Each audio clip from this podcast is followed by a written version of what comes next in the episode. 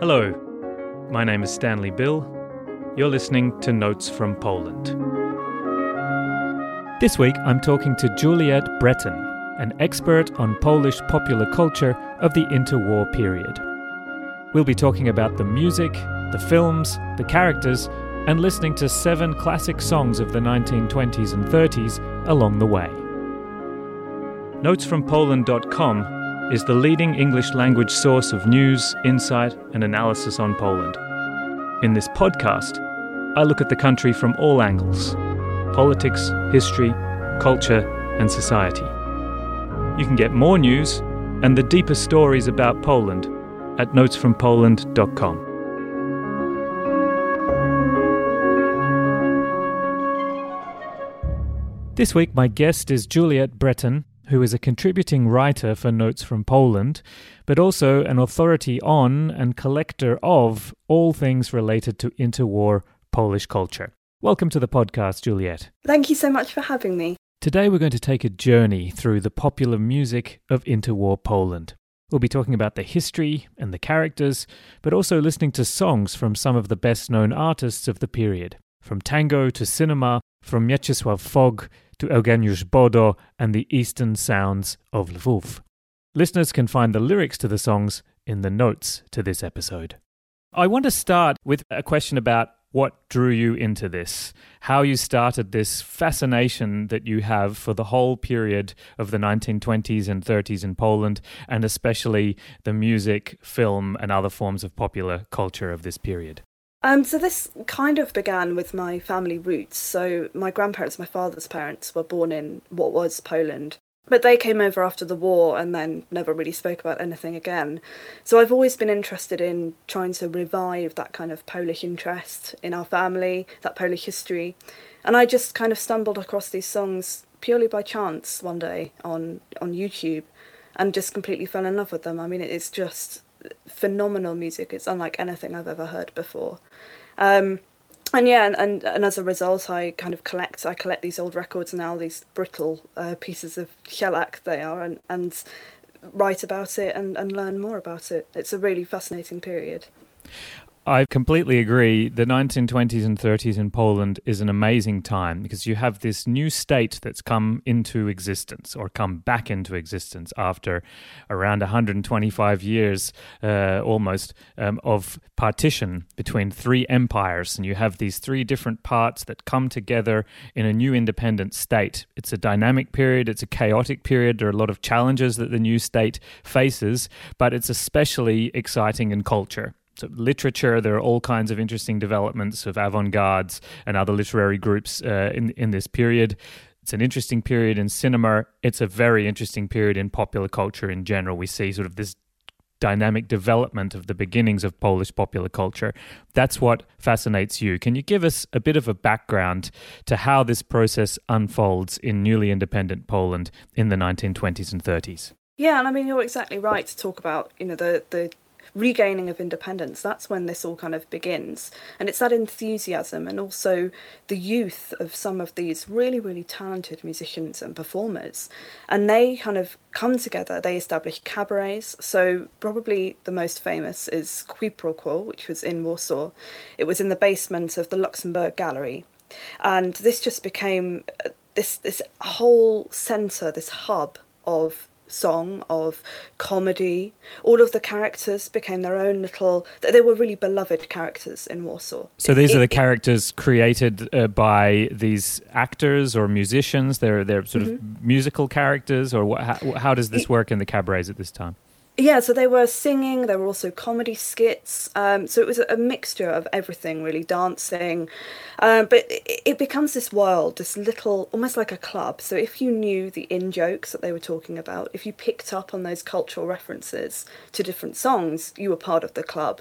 Um, and Qui Pro Quo ended up being so famous that even National Theatre and other, you know, kind of highbrow entertainment theatres would reschedule their premieres around what, whatever was on at Quid Pro Quo. And they would also work with Qui Pro Quo as well. Um, so that was one side of it, this kind of literary cabaret, really puns and wordplay were their kind of domain. Um, but then on the other hand, you had a cabaret called Morskie Oko, which was sort of more influenced by the Casino de Paris. This was run by Andrzej Włast, who we'll talk about later, but this was away from the literary, this was more kind of visual pleasure. So the songs were very kind of sentimental, banal almost, but they became beloved by the whole of Warsaw, even though they were very kind of cheap and easy things to write. And they, um, they so, became beloved because people were attending the cabarets uh, yeah. live, or are we talking now about the beginnings of the record industry uh, in, in Poland? So it's kind of a mixture of both. At the start, people go to the cabarets. This is mainly the kind of middle class, upper middle class going to the cabaret. Um, but the the cabarets are drawing on the whole of Warsaw, basically. So they're parodying not just lower class but also upper class. So it becomes this world where they can upend the hierarchies, the kind of strict traditional hierarchies, and particularly the hierarchy that the right wing was trying to promote, promote at the time. Um, and so they're they're churning out these wonderful songs, songs riddled with puns and wordplay, but also tangos. And this was criticised by the right wing as being this kind of primitive foreign dance, but they were just completely Warsaw was almost voracious about about tango. It was really really took hold um, in, so, in Warsaw and in Poland. Before we listen to a tango in a moment, um, you're describing here something which is a common feature uh, of popular culture in any time period, which is a sense that the establishment reacts to it negatively and uh, perhaps with a sense of scandal, almost moral scandal. We find we find this at this time as well. You're saying the right wing reflect uh, sort of reacting in particular to the tango as this foreign form. Um, can you tell us a little bit more about the other types of music that were being played in these clubs at this time? Absolutely. I mean, Qui Pro Quo, one of their features was called schmonzes, which were these parody songs. They did play um, kind of harmful stereotypes about Jewish characters, but they were written by Jewish writers, performed by Jewish actors, um, and they became not just a sort of parody of, of what it was like to be a kind of assimilated Jew in Warsaw, but also something that everyone could relate to. So when the characters would sing about, you know, wanting, desiring money or desiring to sleep with, you know, the best actress that there was, that was something that kind of everybody in the city would would also desire, and so they became universal. And I think that that's that's the most important thing. Uh, what's going on in these cabarets at this time is that everything became universalized. So nobody was othered. it was the whole of life just rolling out on stage, um, singing about relatable things, singing about streets, about clubs, about cafes that people would have gone to, and singing about the upper mm-hmm. and the mm-hmm. lower classes as well. You've already mentioned the tango as a key form of this period. Let's listen to one. And perhaps the most famous of the tangos of this period, certainly the one that I love the most.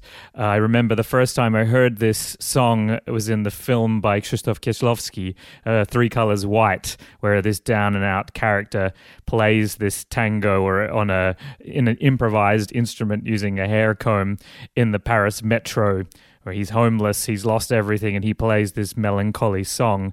I then heard it as a sort of centerpiece of a well known Russian film from the 1990s. We'll talk a bit about the career of some of this Polish music in the Soviet Union.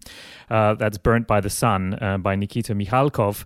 The tango is, of course, To Ostatnia Niedziela. It's the last Sunday, which is this extraordinarily melancholy tune. It's a story of lost love or failed love or a love that's about to collapse.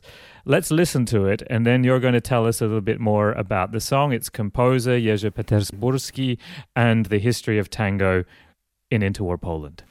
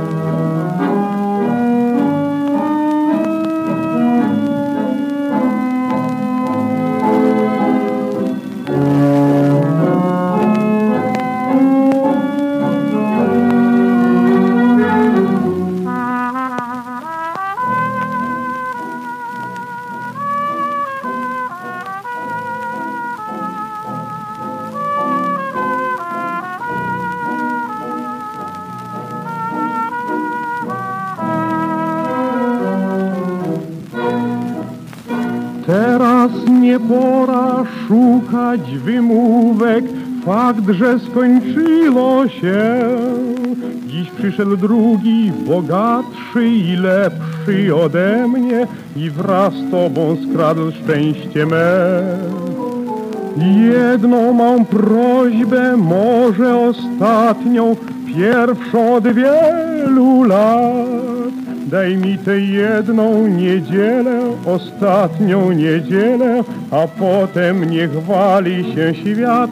To ostatnia niedziela, dzisiaj się rozstaniemy, dzisiaj się rozejdziemy na wieczny czas.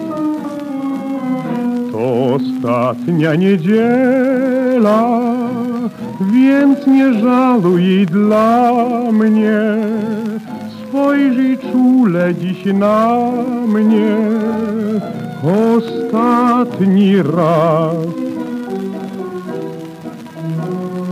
Będziesz jeszcze dość tych niedziel miała, a co ze mną będzie, któż to wie? To ostatnia niedziela, moje sny wymarzone, szczęście tak upragnione, skończyło się.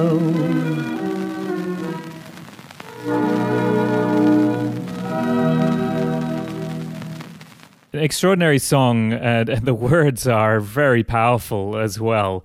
Um, this give me this last Sunday, the last Sunday, and then let the world collapse. A potem niech wali się świat. Can you tell us a bit about this song and then give us the background on the development of the tango, this Argentine form in interwar Poland? Yeah, absolutely. I mean, this song was, as you say, extraordinarily powerful and extraordinarily popular in interwar Poland. So the singer we were listening to was Mieczysław Fogg, who's probably one of the best known singers from this period, but also post war as well. Um, and this song that he sung, it broke the album pre war album sale record. It sung 100, it sold 100,000 copies.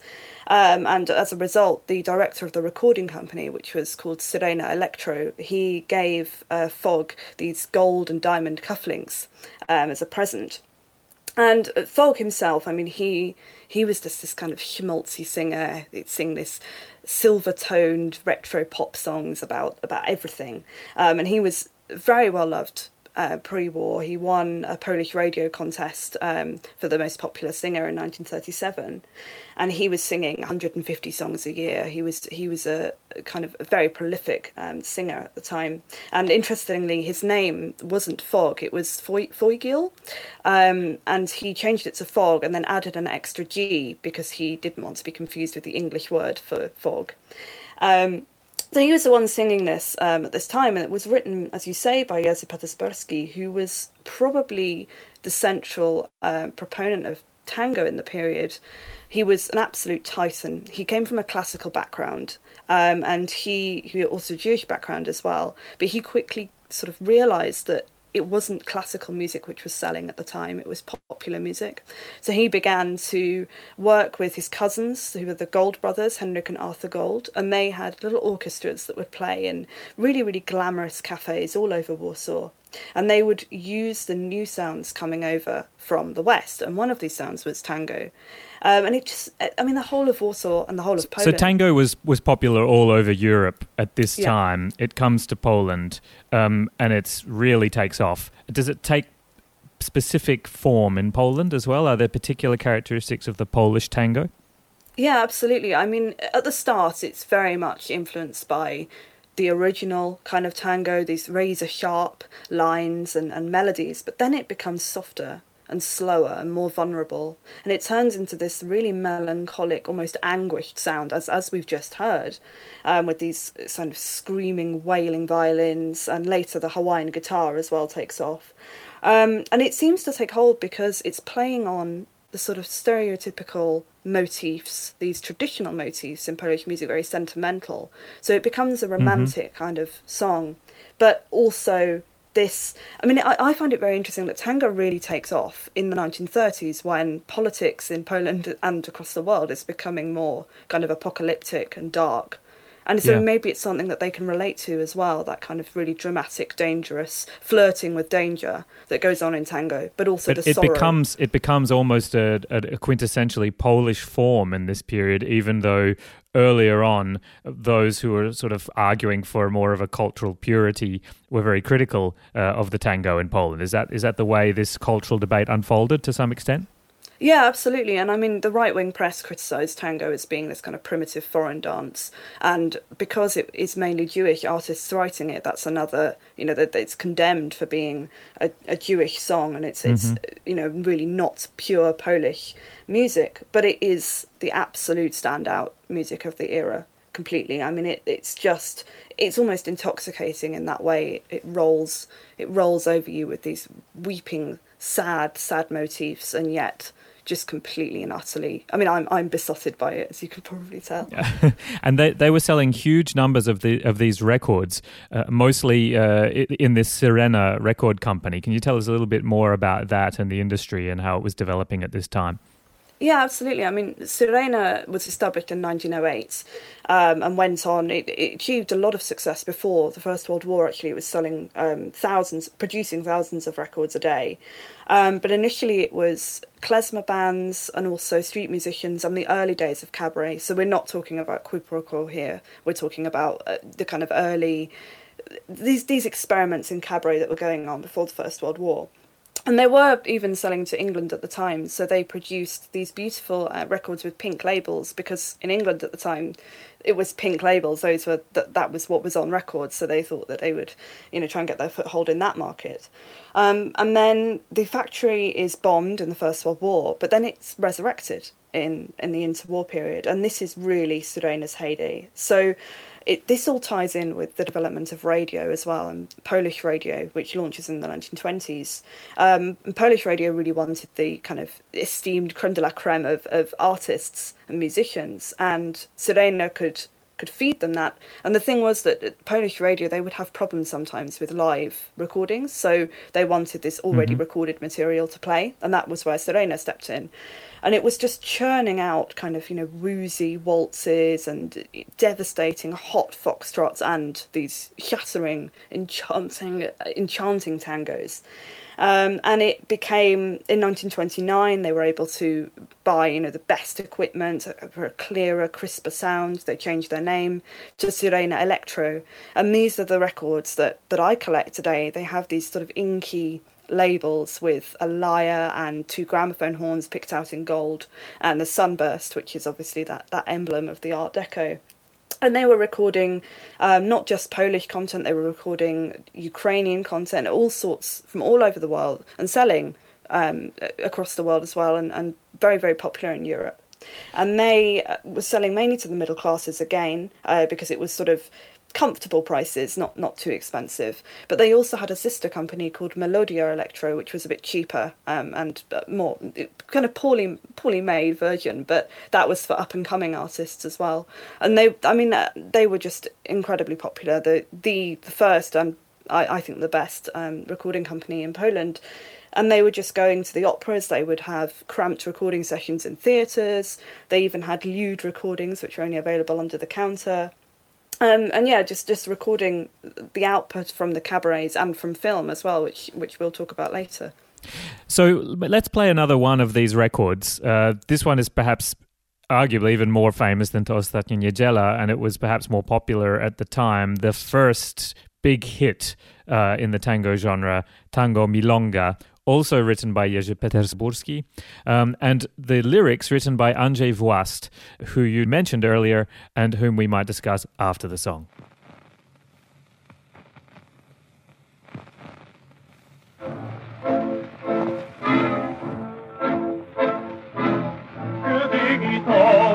i harmonii jesieni ciopaj Чаруючи нічого ехо спомінь давніх днів.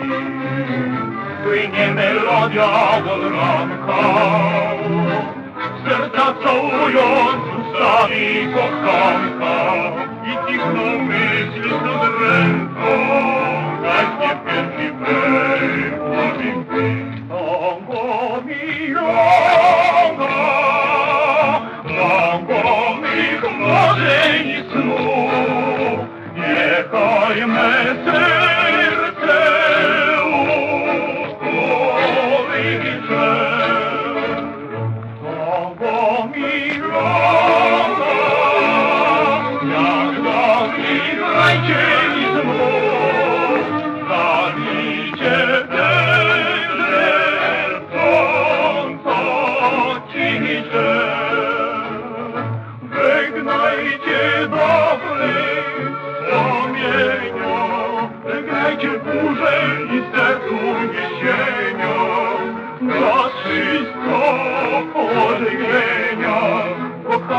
Танцуй же к нам, ты, мой друг,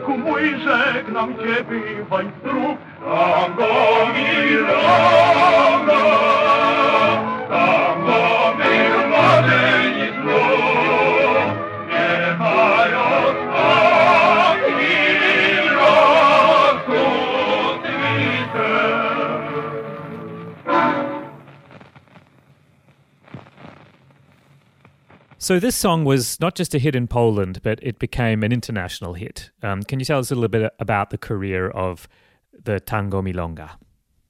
Yeah, absolutely. I mean, Tango Milonga was this was 1929, and this was probably the moment when tango really took off. Although it had been popular before, um, and it's this this story of, of someone demanding that an enchanting tango is played again to relive their memories, and it seems more confident than the Ostatnia Niedziela, which was 35, 1935. So you can see how tango changes over this period. And initially, um, Tango Milonga was was sung by Chór Dana, which was a, a group of revelers choir based on um, or inspired by the Mills brothers, and they had initially been called Coro Argentino Val Dano. So you can see how this kind of influence of the exotic and, and influence from from Argentina really did filter through in the early days of, of tango. And they uh, their first concerts they had painted sideburns they had sombreros um, and they sang in spanish initially and they were taught by the wife of a lingerie uh, factory owner um, but then the song, the song kind of develops, and I mean, very, very quickly. So Petersburski takes it to Vienna. He performs there, and he sells it sells it for three thousand shillings, which is obviously an astrono- astronomical amount of money at the time. Um, and from Vienna, it's turned into a German song and then an English song under the title "O Donna Clara." Um, and it's sung in America. It's sung literally all around the world. It's a really, really popular song, and you can tell why. It's very, very mature already. Even though this is 1929, this is 11 years after Poland's regained independence, and yet they're churning out songs which are popular. you- so this process stage. develops so quickly. The now the the words to this song are written by Andrzej Włast, um, who's a very interesting and important figure in this period. Can you tell us a little bit about him? Yeah, I mean, Włast, uh, I think he was just, he was ridiculously talented. He was known as the king of trash because he was producing just thousands and thousands of songs. And he was also the director of the Morskie Oko cabaret. So, this cabaret with, with its opulent kind of visual spectacle that was based on the Casino de Paris. Um, and he, there was this urban legend that he could write songs in between sips of coffee. He was just he was he was immensely popular and his songs were so popular that he wrote a song uh, a foxtrot called Czy Pani Mieszka Sama um, in 1925 and this kind of kick-started thousands of songs but probably not thousands probably more like hundreds but but songs that began Czy Pan because everyone wanted a taste of, of what he had what he had managed to do and he was producing these very sentimental, banal songs, and you know, almost like it was it was very very popular songs, so popular that he um, also helped promote the word, the Polish word for Schlager, which is przebój, um, and he he organised a competition to find a Polish word that would work um, for Schlager. What does that word mean, Schlager?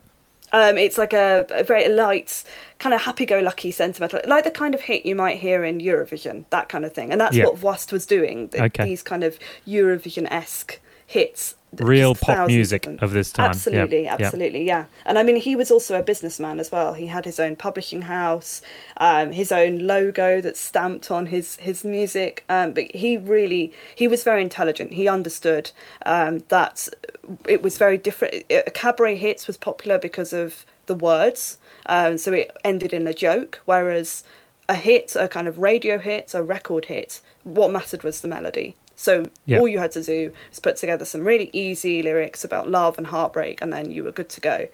Um, so yeah, so Włast, the thing about Włast was he he also had a Jewish background as well. Um, so he did filter this in sometimes for some of his hits. He was also writing the schmonzes that were played in Quid Pro Quo. Um, and the next hit that we're going to be talking about, he he wrote the, the words to this. Well, too. I mean, this is an extraordinary aspect of this period. Is the vast majority of the key figures uh, behind the, the, popular music of this time have Jewish background. Of all the sort of biggest figures that we'll be talking about, that we're talking about today, it's actually easier to list those that don't have uh, Jewish background. But I mean, the, the songs that we've already looked at, um, you know, they're written by Jerzy Petersburski, uh, and, and Zenon Friedwald wrote the, the words to To Ostatnia Niedziela. He ended up in Israel after the war. Andrzej Włast, uh, we've mentioned. And uh, I mean, what was the reason uh, for this strong involvement uh, of, of Poles of Jewish descent in the popular music scene? Is that something that's, that's uh, it's possible to explain? Well, I, I think cabaret became this sector where Jews could work and, and without facing as much discrimination as they would in other spheres. I mean, certainly there was discrimination. There were mm-hmm. protesters outside some of these cabarets. Sometimes the right wing press attacked a lot of these artists, Andrzej Włast mm-hmm. in particular, they would criticize these, you know, they would uh, criticize these kind of simple rhyming schemes and simple banal um, songs. But this still became a place where Jews could work fairly freely and you know, as I've mentioned, the schmonzes, which were specifically about Jews, they became popular. The characters who played them became beloved across Warsaw. So I think it's it's in part that, and also because they were very very talented musicians. They came from classically trained backgrounds, often had family in all corners of the world who could help them, you know, understand these the new trends in music, the new mm-hmm. styles mm-hmm. that were coming through, um, and feed it into their music. And uh, I mean something that is important to say is that a lot of these artists did change their names. So they went under pseudonyms. Andrzej Włast, that wasn't yep. his real name. Uh, his real name was Gustav Baumritter. So they went mm-hmm. under pseudonyms for various reasons, whether that was to kind of. Yep. Um, so there were there were challenges to being yeah, a sure. public figure of Jewish background in interwar Poland.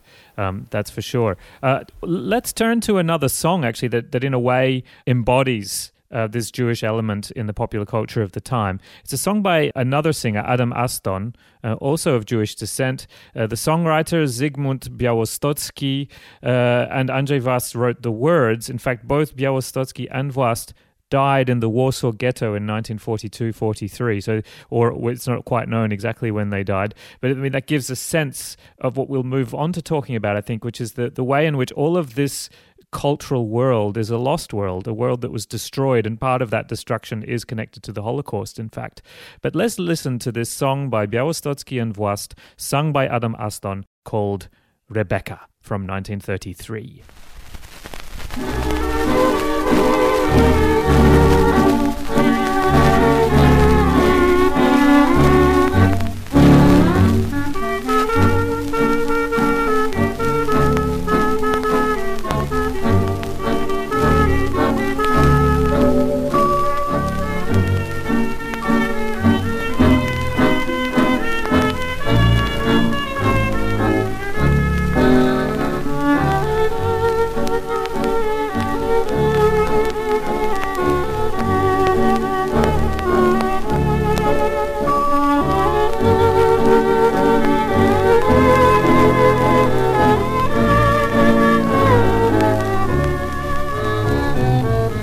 ty wymarzony, o ty wytęskniony, nie wiesz o tym przecież ty, że w małym miasteczku za tobą ktoś wypłakał z oczu łzy.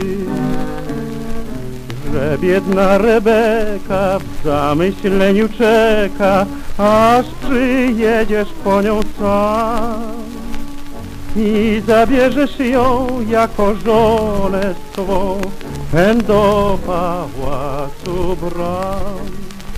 Ten krzyk, ten gwałt, ten cud tak sobie wyobraża Boże mój. Na rynku cały lud, a na niej błyszczy biały, weselny strój. O ty wymarzony, o ty wytęskniony, któż ci serca tyle da? Co Rebeka biedna, lecz to jest sen, co całe życie trwa.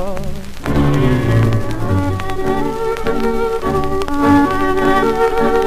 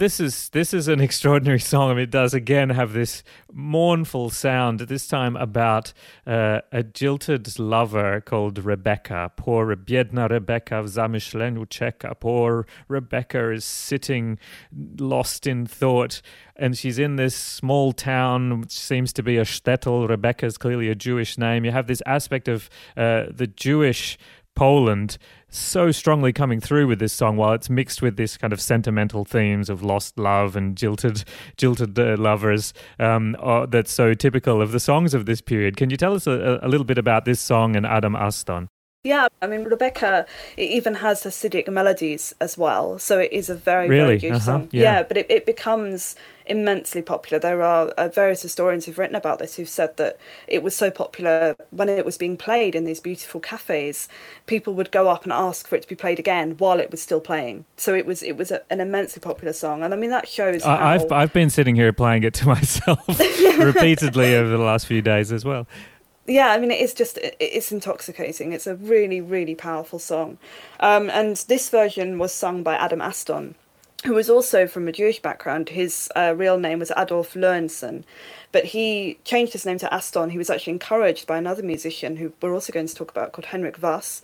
And Wars suggested that Aston change his name because the Polish uh, for ace of tone, which is as tonu, and then you know merge that together and it becomes Aston. So literally, his name uh, showed how how Fantastic. the beauty of his Mhm. voice. Uh, he had this kind of plush, velvety baritone, really, really beautiful voice, perfect pitch as well. He was trained in opera, um, but he also saw the the lucrative um, popular music sphere um, and went into that.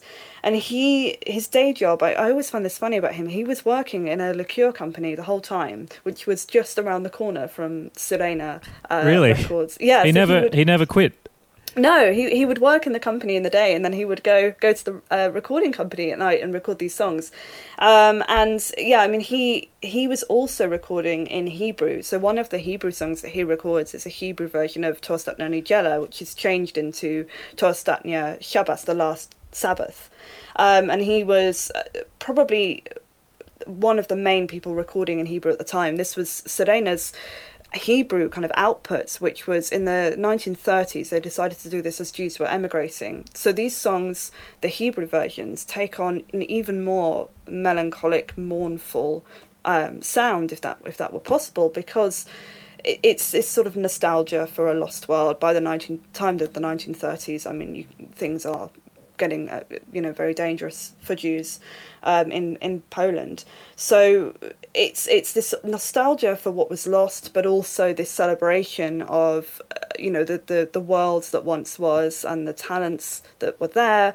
Um, so yeah, as I say, Aston, Aston, very very popular. He ended up um, going to Lviv during the war, which we'll also talk about later, and went with the Anders army through the Middle East, through Italy, settled in South Africa. So I mean that's a, that's an important thing here that both Mhm. Jerzy Petersburski and Aston and a few others as well ended up on this extraordinary odyssey, having been exiled into the Soviet Union at the beginning of the Second World War, and, and ended up on this odyssey with the uh, an, the army of uh, General Władysław Anders through Central Asia into the Middle East. Uh, and Aston, w- did he end up in Italy?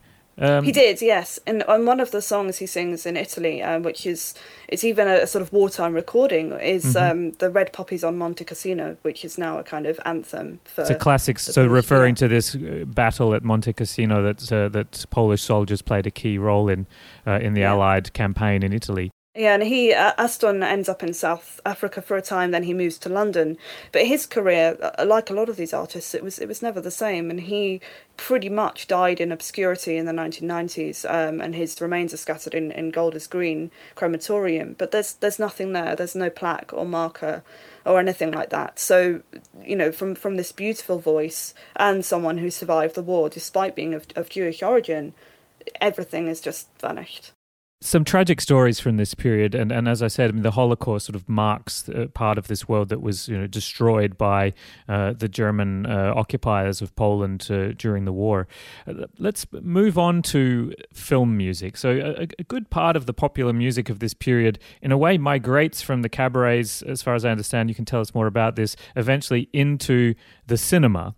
And perhaps let's start by listening to one of the famous songs from a film of this period. Uh, and this is a song sung by uh, Hanka Ordonówna, who also had an experience of exile to a Soviet camp uh, during the war. The song is from a 1933 film called Szpieg w masce, uh, or The Spy in the Mask. The song is called Miłość ci wszystko wybaczy, uh, Love Will Forgive You Everything. It's written by Henryk Wars, who we can talk about uh, in a moment, another of these Polish Jewish figures, and Julian Tuwim, uh, who's perhaps the best known poet of the interwar uh, period, uh, and also uh, of, Jewish descent. Extraordinary the, the, this this influence of this hybrid culture in interwar Poland. Let's listen to Miłość ci wszystko wybaczy.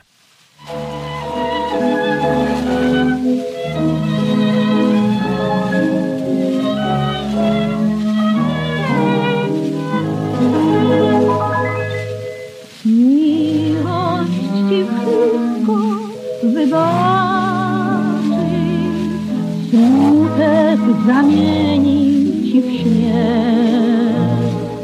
Miłość tak pięknie tłumaczy zdradę i kłamstwo i grzech. Choćby się przeklął w rozpaczy, że jest okrutna i zła. Ci wszystko wybaczy, bo miłość, mój miły, to ja. Gdy pokochasz tak mocno jak ja, tak tkliwie, żarliwie, tak wiesz, do ostatka, do szału, do dna, to zdradzaj mnie wtedy i grzesz. Miłość ci wszystko wybaczy, smutek zamieni ci w śmiech. Miłość tak pięknie tłumaczy zdradę i kłamstwo i grzech. Choćby się przeklął w rozpaczy, że jest okrutna i zła. Miłość ci wszystko wybaczy, bo miłość,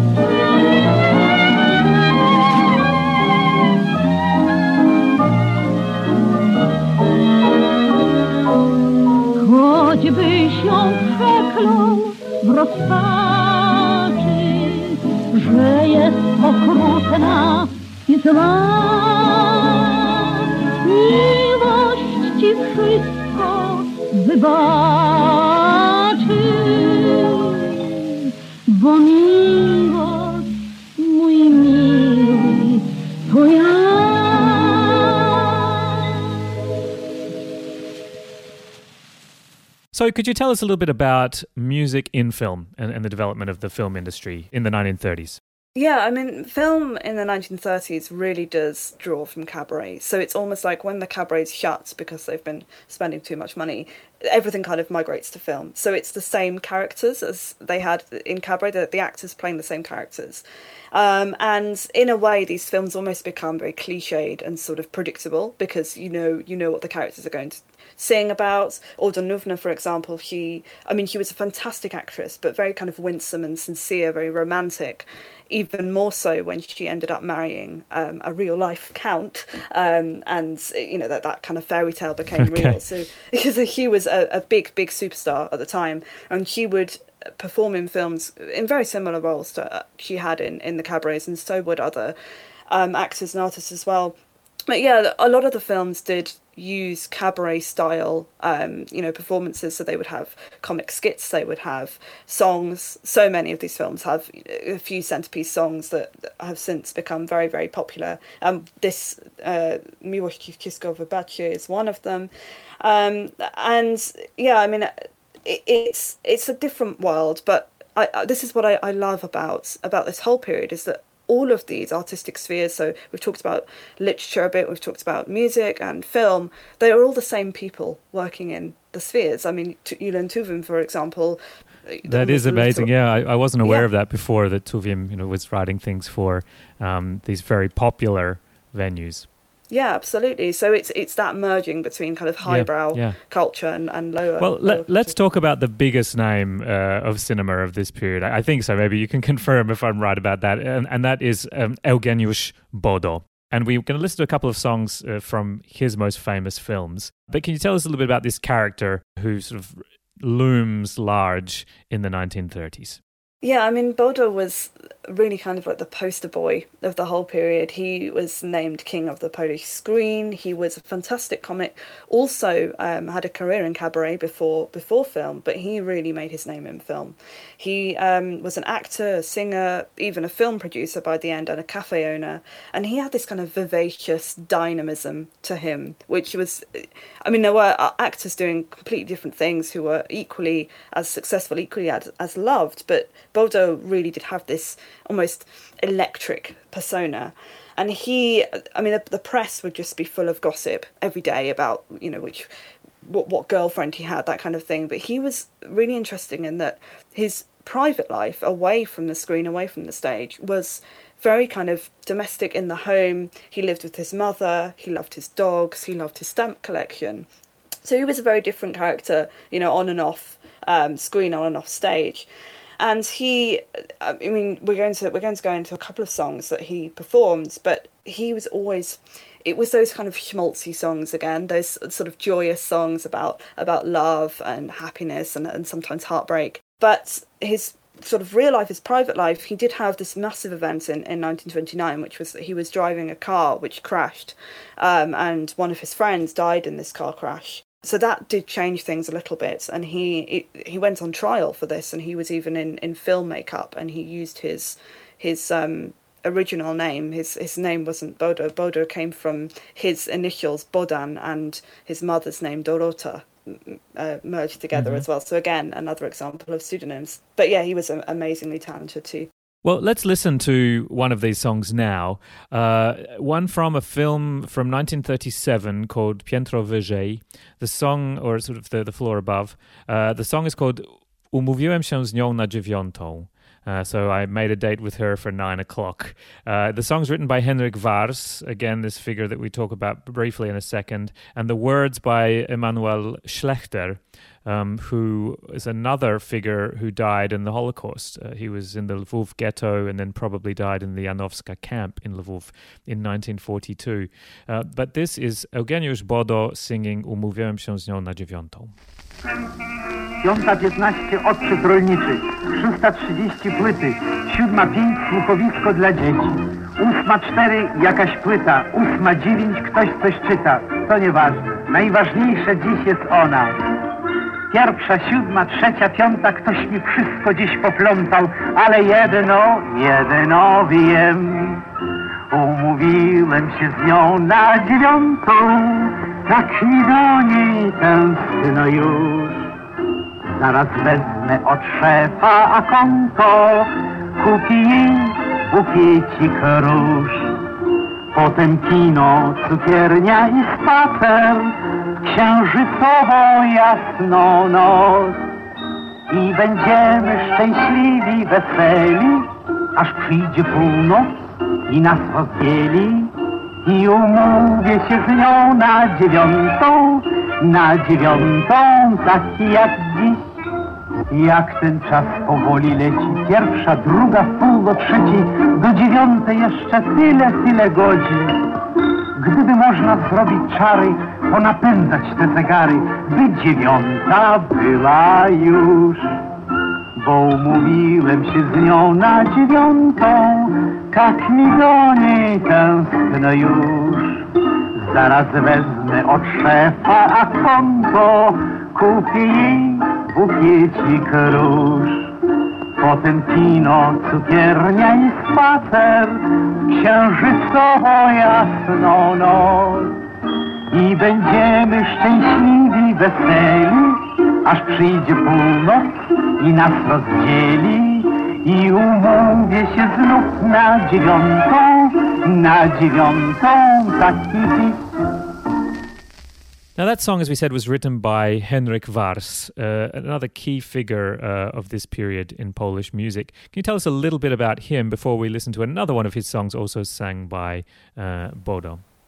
Yeah, so Wars was known as the king of Polish jazz. He was one of these forerunners of jazz in the period. There were other musicians playing jazz at the time, but he seemed to have this gift for writing, again, these very, very sentimental songs.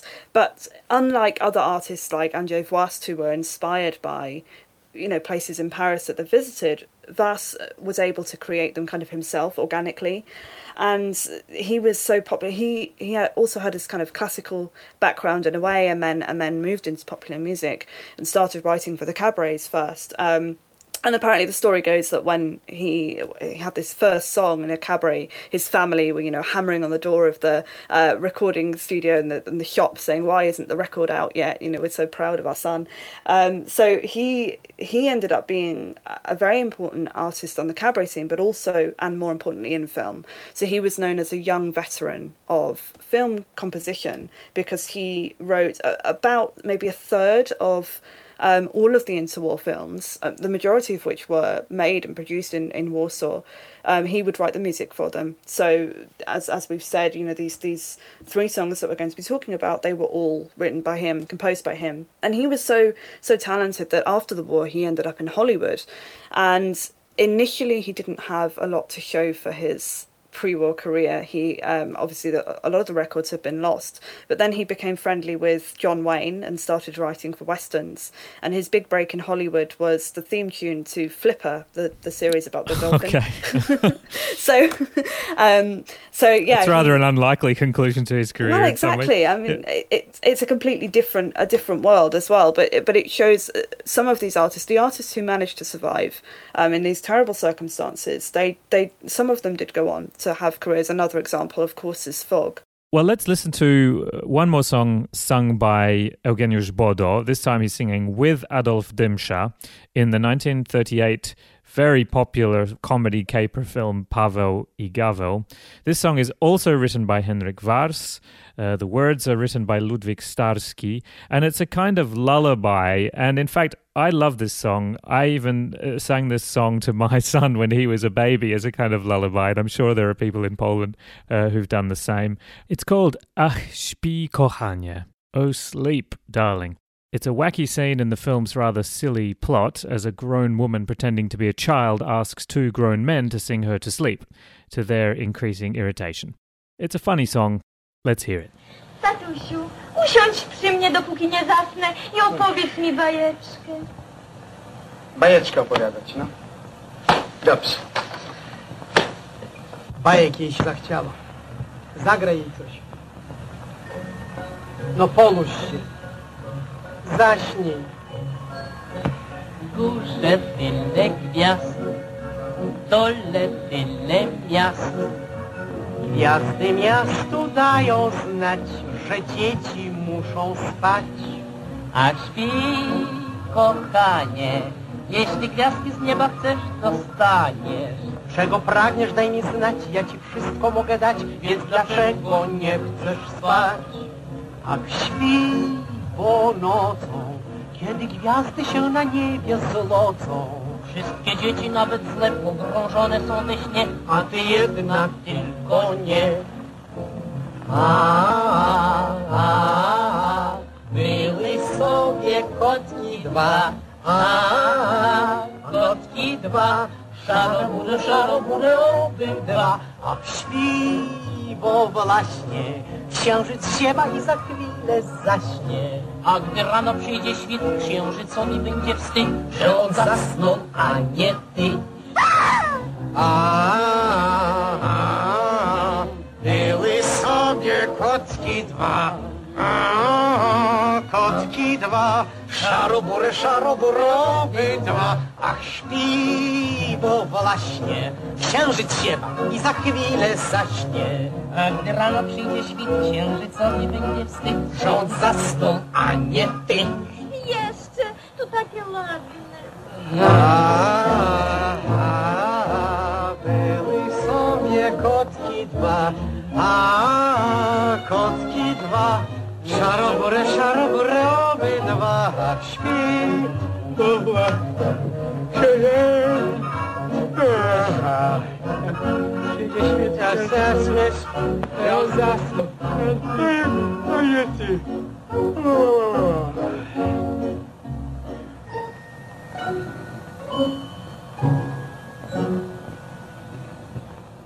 Now, it's quite a tragic story what happened to Eugeniusz Bodo during the war. Can you tell us that story? Yeah, I mean, uh, Bodo went with Wars and with other musicians. Um, when war broke out, they fled to Lvov, and Henryk Wars, being Henryk Wars, he's he set up this tea jazz orchestra that played. They toured across the Soviet Union for a time. So they Um, were in Lvov because, of course, Poland in '39 uh, was divided, partitioned again, really, between Nazi Germany and the Soviet Union. And particularly for people of Jewish descent, it was safer to be in the Soviet part. And so many of these artists moved across, and, and some of them ended up in Lvov, including Henryk Wars. Uh, but Bodo, uh, who's not of Jewish descent, of course, he was with him. He was with Wars in Lvov, and then in the He was, yeah, and he was even producing records um, at the time. They were produced in, in Moscow um, in Russian because uh, a lot of these artists could speak Russian as well, so they were able to sing in Russian. But uh, what happens to Bodo is he has a Swiss passport. So at one point, probably around about 1941, he realizes that the war it's not looking great in Europe. Um, to put it bluntly, so he, he kind of thinks, you know, I need to escape from Europe. He has a Swiss passport from his father, but obviously having two passports is very very suspicious to the soviets who then arrest him and he just disappears um, and their line the soviets kind of said well you know he was killed by the germans um, but this kind of went on until maybe i've heard it was about the 1990s that this was revealed that bodo actually died um, he was taken uh, to the gulag and, and, and died of starvation in 1943 and there were these utterly haunting pictures of him um, looking, you know, complete beaten up and, and, and looking like he'd kind of died already, um, which were taken shortly before he died. So, uh, I mean, you know, the most tragic end for one of these electric stars, and, and so I- many of these stories were tragic too. Absolutely. I mean, I find when I look at those pictures that it, I mean, it's almost a symbol of what happened to the interwar Polish Republic, this sort of destruction by Nazi Germany on the one hand, but also in part by, by the Soviet Union, and the destruction to uh, around 20% uh, of Poland's population, half of those Jews, but also non-Jews like like Bodo, who who perished in Soviet captivity. And these pictures, I mean, as you say, they're haunting as this representation of a world that's destroyed, of a lost world. Another symbol of that lost world, in a way, is the city of Lviv itself that you've mentioned. So this eastern city that was in the interwar Polish Republic is now Lviv in the west of uh, Ukraine, was uh, included in the Soviet Union after the war, and it's uh, not a Polish city anymore, and uh, or a Polish Jewish city really, as it was uh, before the war. And in that way, it also symbolizes what was lost. Uh, but in the interwar period, Lvov was a very specific place with a specific type of culture um, that had an effect on the broader cultural sphere in Poland. Can you tell us a little bit about Lvov before we hear one of the famous songs of Lvov uh, from a film of the period? Yeah, I mean, Lvov, a lot of the artists who were in the cabarets and later on in films came from Lvov, but also they, uh, I I don't know if you would have picked up on this, but a lot of these songs have um, this very distinct accent, um, that the Lvovian accent, the accent of the borderlands, and it's something that nor Polish today, modern modern day Polish, is not spoken in this way. It's very very different. Um, so again, it was this influence of minority cultures. That you can um, particularly hear that in the pronunciation of the l instead Yeah. of the what would now be a w, the the l uh, letter. Very distinctive.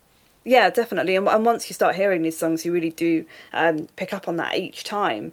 So there are various reasons for this, um, or reasons that are attributed to this. A lot of people say it was because of kind of Russianism um, across the area. That's why the, the L is pronounced differently. Or it was because in the theatre, um, actors had to enunciate what they were saying. Um, and so the word was not corrupted into as it as it is today.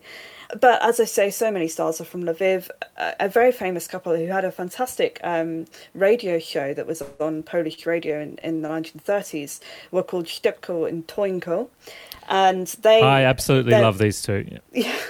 they were brilliant. I mean, they were just raucous and vivacious. Um, and their their radio show was called Lviv's Merry Wave, and it was incredibly popular. It was there are estimates that six million people were listening um, to the broadcast in the interwar period. So that's maybe like one sixth of the Polish population at the time. Extraordinary.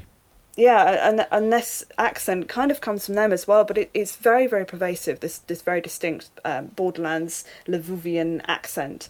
Um, so, so i Tońko, they, they represent uh, this culture of the so-called baciarze, um, which is an untranslatable word that uh, comes from uh, Hungarian originally. So baciarze or batiage, um, and it's a local Lviv hooligan in a way is one way, or rascal, scallywag is one way to sort of think about how to understand it. And it's about this kind of street life in Lvov with particular social characteristics and particular linguistic characteristics represented by these two characters, uh, and Tońko, uh, in hilarious form in these radio dialogues uh, that they did. But they also ended up uh, on the screen, didn't they?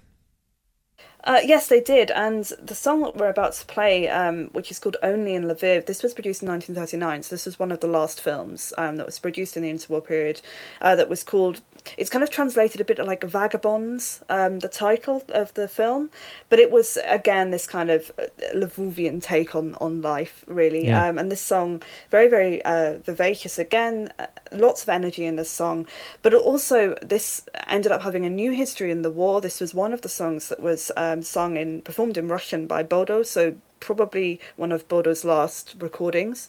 And the lyrics change as well. So instead of only in Lvov, it becomes we are waiting for you in Lvov. So almost this invitation, perhaps, to, to artists who could get to Lvov to come and join Henryk Wars's jazz orchestra. Well, let's listen to the song Lwów jest jeden na świecie, or Tylko w Lwowie, as it's uh, more often known, from the film Włóczęgi, or Vagabonds. This song also written by the team of Henryk Wars and Emanuel Schlechter. As I said, Schlechter, who wrote the words to the song, is from Lwów, and he died in Lwów in the Holocaust uh, in 1942. The song is a celebration of Lwów, that there's no other city like it, that it's a city of song and joy and life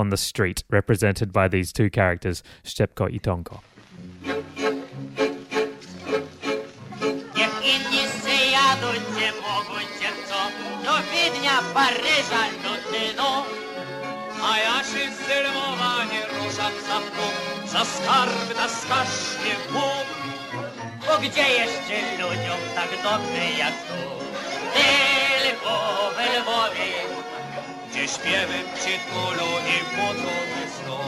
Tylko czerwony i bogacz i dziad, to co za pan brat i każdy ma uśmiech na twarzy. A panny to ma słodziutki ten grób, jak sok czekolada i miód. I gdybym się kiedyś urodzić miał znów, tylko w Lwowie, i szkoda gadania, bo co też nie ma jak dwóch. Możliwi dużo ładniejszych jest miast, lecz Bóg to jest jeden na świecie. I z niego wyjechać tak gdzieś ja bym mógł, ta mamcio, ta skaźnie Bóg. Bo gdzie jeszcze ludziom tak dobrze jak to? Tylko Lwowie! Gdzie śpiewem tytulu i budzą ze snu. I bogacz, i dziad, tu słosa pan brat, i każdy ma uśmiech na twarzy. A panny to masło, ciutki ten gród, jak sok czekolada i miód.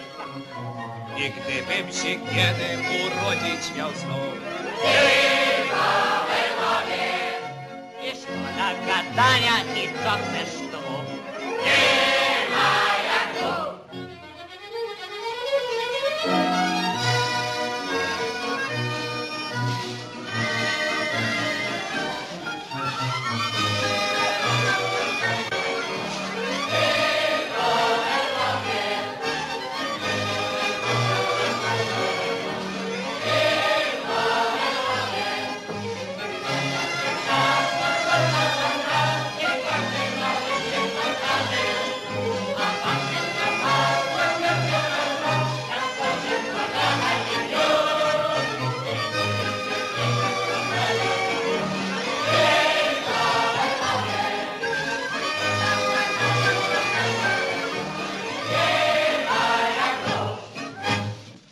So I suggested that Lvov is sort of this symbol of a lost world, the lost world of interwar Poland and its culture.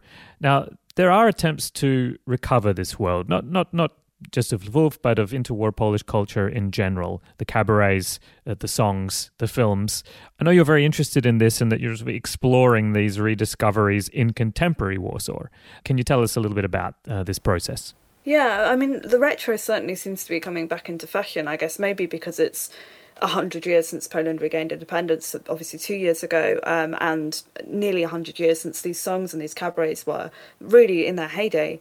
But there are so many bands now. There are bands uh, mostly based in Poland, also people with Polish roots um, reviving this music, playing in, in Jewish festivals, um, but also people trying to archive this and releasing new CDs of, of lost songs.